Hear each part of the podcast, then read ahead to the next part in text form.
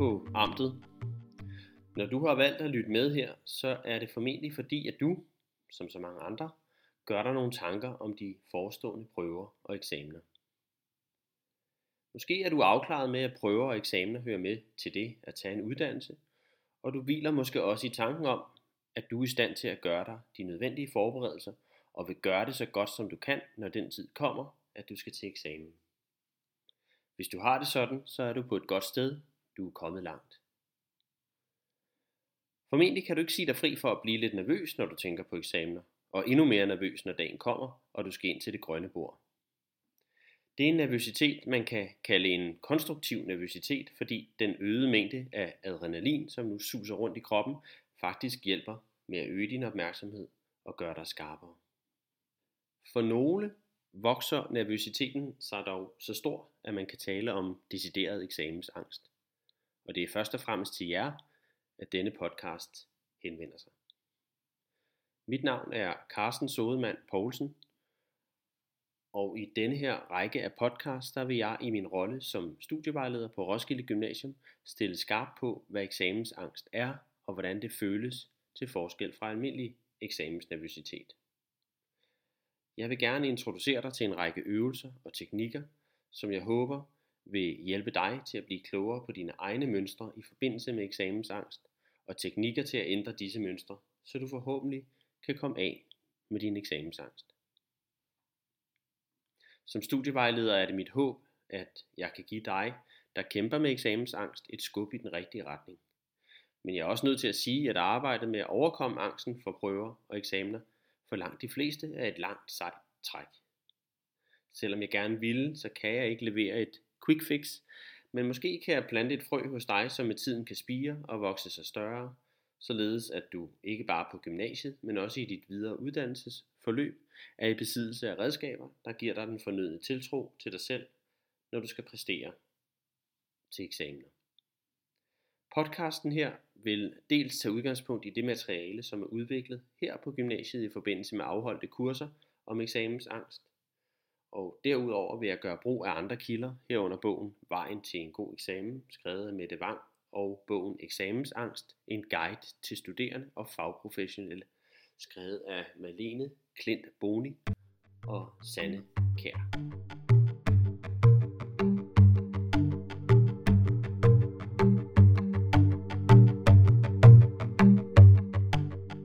Denne første del af podcasten vil jeg beskæftige mig med, hvad eksamensangst er, altså hvornår vi kan tale om egentlig eksamensangst. Inden jeg taler om eksamensangst som sådan, så vil jeg gerne bruge lidt tid på at tale om, hvad angst er, og hvorfor det er en fin idé at huske på, at det at føle angst hører naturligt med til det at være menneske. Angsten er en del af det alarmberedskab, som mennesker er udstyret med fra naturens hånd. Når vi mennesker udsættes for en oplevet fare, vil angsten hjælpe os til hurtigt at håndtere situationen ved enten at flygte, fryse eller kæmpe, afhængig af hvilken situation vi står i. Ikke mindst vores tidlige forfædre i primitive jægersamfund har haft gavn af dette alarmberedskab, når de på daglig basis blev konfronteret med farlige dyr i skoven. Angsten er et led i en overlevelsesmekanisme, der hurtigt får os op i gear, når vi oplever, at der er fare på færre, der kalder på en reaktion. Måske du kan genkende denne form for øjeblikkelig bevidsthed og reaktion fra dig selv i situationer, hvor du har oplevet noget, der kunne være farefuldt. For eksempel i trafikken, i forbindelse med sport eller et andet sted. De kropslige reaktioner på angst vil typisk være, at vi trækker vejret hurtigere, så vores muskler kan få ilt. Vi får øget puls, så der kommer mere blod ud til arme og ben. Vi sparer på energien de steder, hvor vi ikke har brug for den. Vi sveder og rødmer for at komme af med den varme, som den ekstra energi tilfører. Det er egentlig smart at kroppen således fra evolutionens side er indrettet sådan, at den forbereder os på farlige situationer.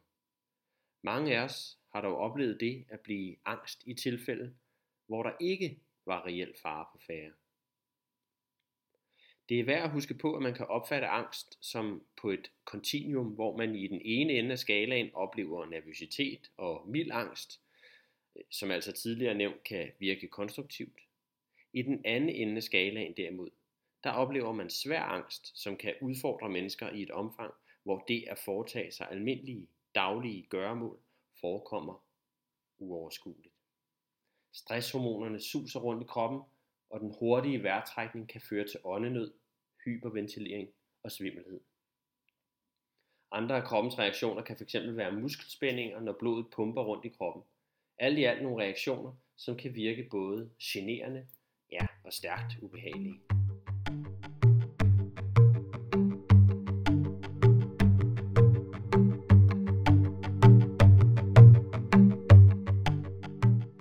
Hvornår er der så tale om eksamensangst? Ja, det korte svar er, at det er der, når man oplever angst i forbindelse med eksamen. Der findes ikke en egentlig psykiatrisk diagnose på angst, og derfor findes der heller ikke en række kriterier, som skal opfyldes for, at behandlere kan fastslå, om man har eksamensangst. Eksamensangst kan tage sig meget forskelligt ud fra person til person. En snak i din klasse om eksamensangst vil sikkert afsløre, at det er nogle meget forskellige dele af eksamenerne, I bliver nervøse over eller føler decideret angst ved. Der vil ligeledes være store forskelle på styrken af angsten, spændende på et kontinuum fra let nervøsitet til stærk angst. For nogle i klassen, der vil angsten sikkert være meget presserende i tiden op til eksamen, mens andre rammes særlig hårdt af angst, når de sidder i eksamenslokalet foran sensor og eksaminator. For andre er det ekstremt angstfremkaldende at gå og vente på karakteren efter en skriftlig eksamen. I mange tilfælde hænger eksamensangsten sammen med angsten for at præstere i det hele taget. Det er en præstationsangst, der for eksempel kommer til udtryk ved, at man som elev er angst for at række hånden op i undervisningen, fremlægge foran klassen eller sige noget i gruppearbejde. Denne første del af podcasten har vi valgt at kalde Sæt ord på dine bekymringer. Der er jo mange gode grunde til, at man ikke nødvendigvis beskæftiger, beskæftiger sig særlig meget med de ting i livet, der fremkalder og vækker ubehagelige tanker og fysiske reaktioner hos en. Det er de færreste, der bryder sig om at gå et øde sted alene i mørket, eller bryder sig særlig meget om æderkopper. Så de ting vil man nok i videst mulig omfang prøve at undgå, hvis man kan. Men eksamener, prøver, præstation, det er nu engang en ret så væsentlig del, ja nærmest uundgåelig del af et liv i uddannelsessystemet. Og derfor giver det rigtig god mening at få bearbejdet sin eksamensangst og prøve at eksponere sig selv for nogle af de situationer, der fremkalder angst.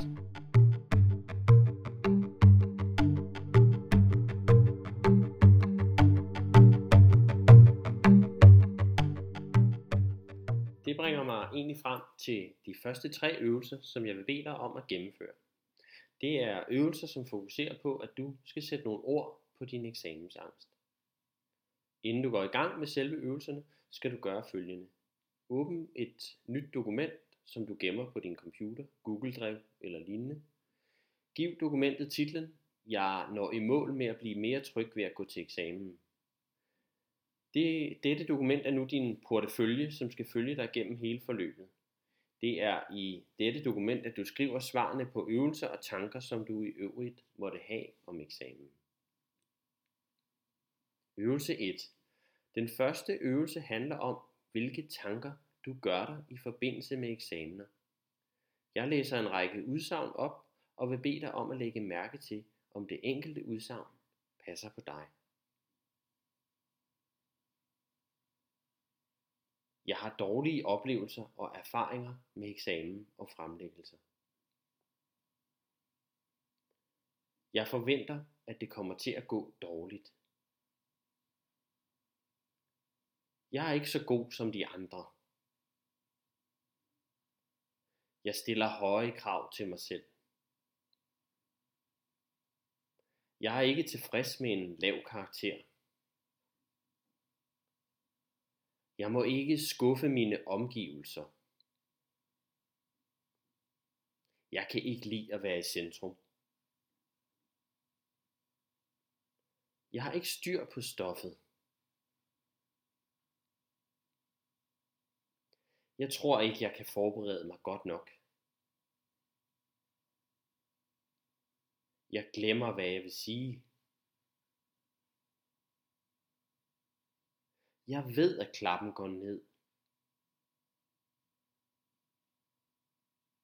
Jeg ved slet ikke, hvor min eksamensangst eller nervøsitet kommer fra. Hvis du kan sige ja til, at flere af de udsagn, jeg netop læste for dig, 12 i alt, og de udsagn passer på dig, så kan en del af forklaringen være, at du giver det, man kalder negative automatiske tanker, lidt mere opmærksomhed end godt er. Vi skal bruge mere tid på disse negative tanker i anden del af denne række af podcasts. Øvelse 2. I denne øvelse 2 skal du gøre lidt ud af at sætte ord på dine erfaringer med eksamen. Skriv i dit dokument din historie om det at gå til eksamen. Skriv så sammenhængende og udførligt som du kan. Hvilke tanker falder der ind om det at gå til eksamen? Hvad bekymrer dig? Hvilke gode og dårlige erfaringer har du fra dit liv om det at gå til eksamen? Øvelse 3. Når du har lavet øvelse 1 og 2, vil jeg til sidst bede dig om at inddrage dine nære relationer, familie, venner. Vi er alle sammen mere eller mindre omgivet af personer, der har en del erfaringer med det at gå til eksamen, så hvorfor ikke lytte lidt til dem? I denne her øvelse, der skal du interviewe din mor, far, ældre søskende eller andre familiemedlemmer. Og interviewet skal belyse følgende spørgsmål. Hvordan har test, prøver og eksamener været en del af dit liv, og hvilke erfaringer har du gjort dig, som en som mig kunne få glæde af? Sammenfat de vigtigste pointer fra din interview i dit dokument. Jeg når i mål med at blive mere tryg ved at gå til eksamen.